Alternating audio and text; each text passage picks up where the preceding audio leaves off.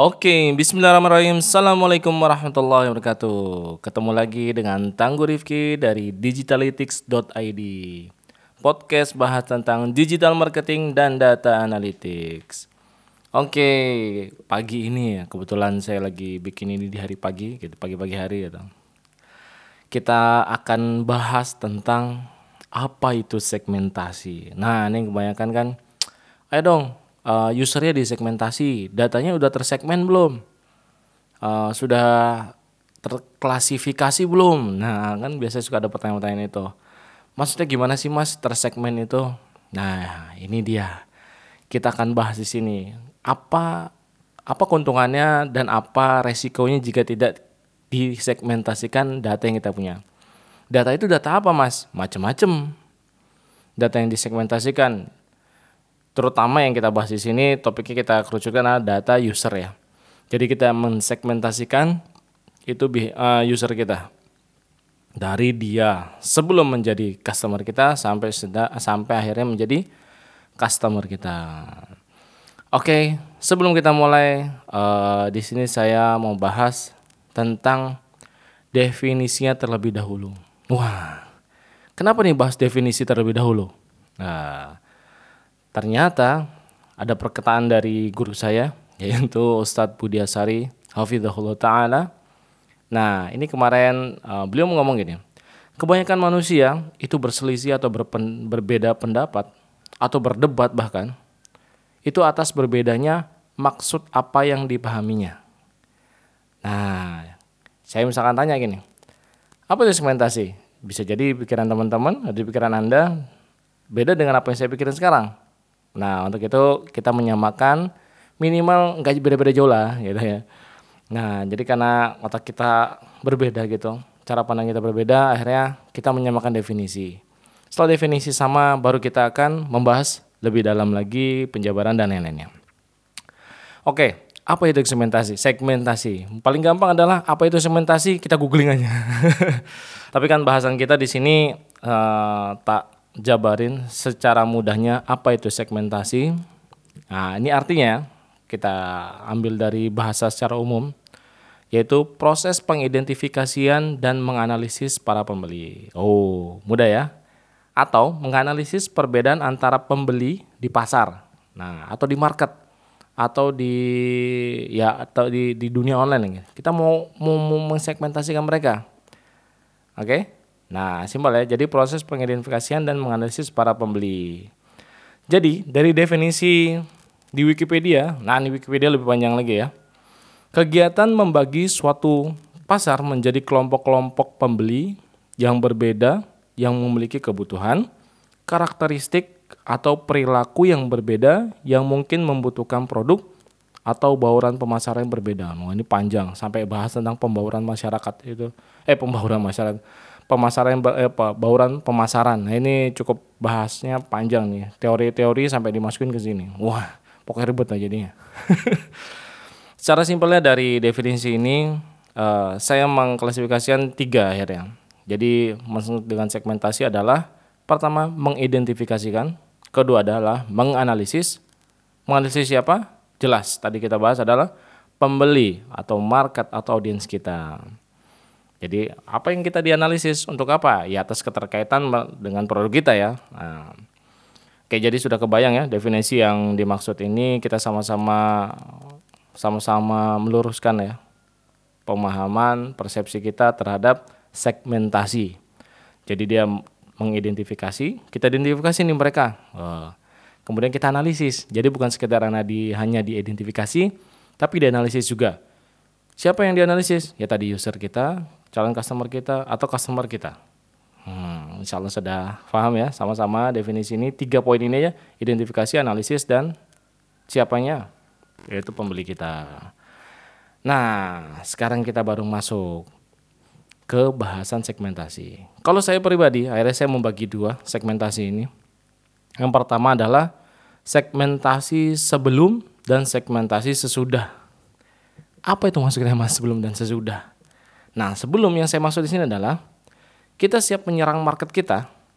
Nah, jadi kira-kira kita perlu mengerucutkan nih ini kalau saat kita menyerang itu ke siapa yang akan diserang nah ke siapa nih ke tetangga kayak gitu atau e, di siapa gitu atau jenis makhluk apa market ini gitu.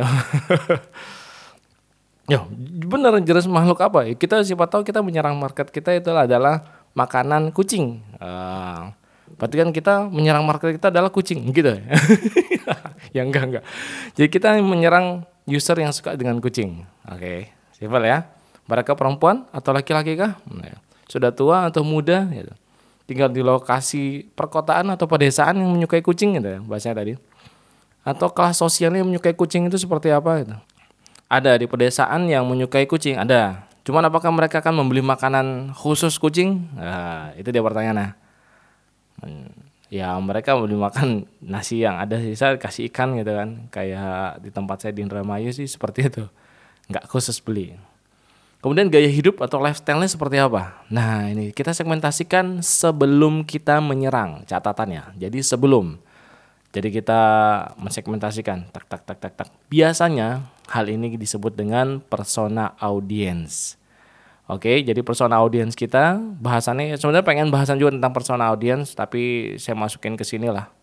Lebih enak ya. Jadi agak sedikit menyuruh, menyeluruh dan ada keterikatan dengan hal-hal yang lain. Jadi kita bisa detailkan dengan segmentasi ini, segmentasi. Jadi kita ke mana mau mentargetnya, ke siapa, di mana mereka, kapan waktunya, lewat mana jalurnya, dan lain-lain. Ada materi yang bagus dari guru saya itu Mas Jaya Budi. Beliau punya materi di formulabisnis.id. Itu banyak materi-materi bagus di sana tentang masalah segmentasi ini. Ah, teman-teman uh, bisa dengerin di sana juga. Insya Allah ilmu yang bermanfaat. Nah, jadi poin-poin yang tadi ya, itu untuk strategi kita mau menyerang ke mana, siapa, dan mana caranya bagi apa, bagaimana dan lewat mana, menggunakan apa. Nah, kita harus identifikasi. Ingat tadi, definisi segmentasi ada pertama, identifikasi, menganalisis, habis itu siapa yang dianalisis, yaitu user kita. Oke, jadi kita mau nyerang, saat kita nyerang ya kalau kita nyerangnya asal-asalan itu ya oke kita tes aja nih kita serang umur 20 sampai 50 kira-kira siapa yang suka sama produk kita? Atau biasanya sebagai owner nih catatan saya. Saya suka ketemu owner ngerasa produknya itu semua dipakai semua umur. Cocok untuk market semuanya. Ya, padahal produknya bukan produk masa gitu. Contohnya sabun. Ya sabun dipakai semua user gitu kan. Makanya market share-nya jauh besar banget. Cuman ada beberapa sabun yang spesifik. Ada buku-buku yang spesifik. Buku yang harusnya buat anak, jangan sampai diterkait-kaitkan sama orang tua. Walaupun bisa. Tapi jangan sampai melebar ke sana-sana. Nah, kita harus spesifik. Karena kita kepengaruh nanti cara kita menyerang. Ya, betul ya. Saya nggak bahas tentang strategi marketing, cuman bahasa-bahasa umum. Cara menyerangnya, gitu kan nanti melalui lewat apa nih nyerangnya gitu kan kendaraannya lewat pesawat gitu kan nah kebayang ya jadi dari ke mana siapa di mananya ini kita harus siapkan terlebih dahulu. Benar-benar siapin loh. Nggak nggak main-main ya tanda kutip. Karena kalau kita main-main kita akan ngabisin budget marketing sangat sangat besar. Nah jadi dari pemata, pemaparan sedikit ini kita sudah mempelajari tentang nah sebenarnya kita sudah mempelajari ada tiga hal. Yaitu demografis, geografis, psikografis. Jadi pastikan tiga hal ini teman-teman clear. Jadi ya sudah ditargetin demografisnya di mana dan lain tempatnya. Secara geografis mereka umurnya berapa gitu kan, gendernya apa. Kemudian secara psikografis mereka sukanya apa, main apa, makan apa dan lain-lain. Nah ini teman-teman definisikan. Memang cukup makan waktu, istilah kayak kita research ya. Apalagi kita melakukan survei, wah ini asik. Kita punya data, mereka suka apa uh, kita dapat sampling wah itu lebih lebih ajib lah nah kita kalau dapat sampai sampling seperti itu luar biasa nah jadi kita pastikan ini clear. Kita sudah tahu mau ngapain. Jadi menyerang ke siapa uh, detail ya. Jadi kita nggak ngablu lah. Ayo kita cobain perlu kita bikin produk sangat bagus untuk ini. Ya awal-awal bikin produk Oke, spesifik. Nanti pas berjalan tiba-tiba sana sini sana sini mentargetkan makin melebar. Pada usernya di luar jangkauan yang kita targetkan di awal. Ada kali seperti itu. Oke, selanjutnya adalah sesudah. Nah, jadi tadi saya bahas yang di atas itu adalah sebelumnya itu adalah sebelum kita mau mensegmentasikan user kita sebelum menyerang. Nah, atau kita hendak menyerang. Nah, sekarang ada sesudah. Nah, biasanya saya gunakan ini di mana? Nah, gitu. Saya biasa gunakan ini dari data yang saya dapat. Nah, jadi kita memvalidasi atas data yang sudah kita dapat. Contoh, segmentasi yang saya buat saat penyerangan atau artinya sebelum ini, apakah menghasilkan konversi? Oke, saya sudah dapat data. Jadi sesudah nih bahasannya. Variabel apa saja yang mereka kurang suka Nah, ini saat kita menjalankan campaign, contoh kita menjalankan campaign melalui sosial media atau kita menjalankan melalui Facebook Ads atau Google Ads. Contoh kita menggunakan sosial media melalui IG. Apakah hashtag kita sudah teroptimasi? Contoh. Apakah mereka banyak mengklik atau engagement atau klik ke website kita? Apakah mereka menyukai gambar yang kita sajikan? Nah, nanti bahasan dengan CTR ya jadi mereka engage dengan gambar kita. Jumlah kliknya banyak nggak? Gitu. Di bagian mana terjadi matriks yang tidak bagus? Nah, ini kita sudah bisa mendapatkan data. Kita mengidentifikasi, gitu ya. Clear? Jadi dengan bahasan sebelum ini saya sudah punya data, akhirnya saya mengsegmentasikan mundur lagi lebih detail karena saya punya data. Oke, plus saya menganalisis. Udah, segmentasi itu adalah identifikasi analisis. Jadi saya analisis ini saya masukkan segmentasi. Nah, dari data ini kita bisa melihat hubungannya atau korelasinya. Seperti apa nih Mas? Maksudnya hubungan dengan korelasinya. Jadi kan kita bahas tentang uh, mengsegmentasi setelah atau sesudah. Berarti kan kita punya data. Data ini yang kita analisis, oke? Okay? Dan data ini yang kita identifikasi. Contoh nih ya, saya mentarget umur 30 sampai dengan 35 tahun misalnya. Kemudian yang suka buku edukasi. Oke. Okay? Kemudian mereka bertempat di Indonesia. Saya target cuma tiga poin ini. Mereka suka buku, berarti yang suka buku-buku apa pun lah. Di umur 30 sampai 35 dan mereka bertempat di Indonesia.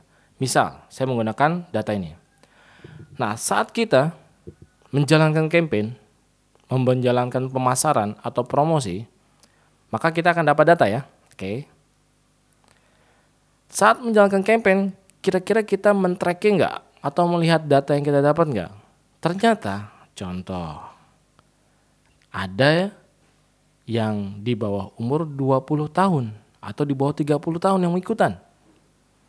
Atau umur di atas 35 tahun dari yang tadi saya targetkan. Tadi saya target 30 sampai 35 Nyata ada yang suka di bawah 30 tahun, nyata ada yang suka juga dengan buku edukasi di atas 35 tahun.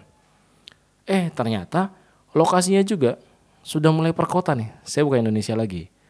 Jakarta, Surabaya, Bandung, dan kota-kota besar yang lainnya. Udah mulai kelihatan. Eh, dan ternyata lagi datang dari interest yang lain juga. Tidak hanya buku edukasi. Nyata mereka dari interest yang lain, peminatan yang lain, kesukaan yang lain. Iya dong, benar ya. Gak mungkin satu orang menyukai hanya satu hal. Pasti mereka banyak menyukai atau menyukai beberapa hal yang mereka sukai. Dan itu lebih condong atau dominan. Artinya dari data ini, saya tadi target nyata ada yang di bawah 30, 35, dan saya mulai dapat per kotanya, dan ternyata lagi kesukaannya itu interestnya tidak hanya buku, yang saya target tadi hanya buku anak. Oke, okay? artinya ada orang yang melakukan action yang kita harapkan di luar data yang kita target. Nah, jadi saya ulangin ya. Ada orang yang melakukan action yang kita harapkan. Nah, jadi kita punya goal. Ya. Jadi jadi orang itu melakukan sesuatu tindakan, satu kegiatan yang kita harapkan di luar data yang kita target. Nah, jadi kan kita target tadi tiga saya mentarget 30-35 Indonesia suka buku. Ternyata ada yang melakukan itu juga di luar yang saya targetkan. Kebayang ya? atau mereka lupa lah. Sebagai contoh, teman-teman bisa lihat ya, coba di Google Analytics. Ini saya bahasannya masuk ke Google Analytics. Teman-teman bisa googling ya apa itu Google Analytics dan lain-lain. Mungkin nanti saya akan ada segmen khusus bahas tentang Google Analytics dan bahas breakdown satu per satu ya. Nah itu cukup menarik. Bukan menarik lagi Google Analytics sudah jadi alat perang utama saya juga yang masuk kategori gratis. Karena yang gratis itu tidak selamanya tidak enak. Ternyata enak. Google Analytics itu enak. Sama-sama win-win lah. Google dapat data dari saya, saya dapatin analitiknya. Oke, siap. Ya, kita balik lagi ya. Kita misalkan melihat data di Google Analytics. Di menu Affinity, nanti teman-teman bisa cari Affinity. Di situ kita disajikan data user yang ada di Google yang sudah dikategorikan oleh Google juga. Oke. Okay. Contoh produk saya adalah pajak. Saya ada produk brevet A, B misalkan.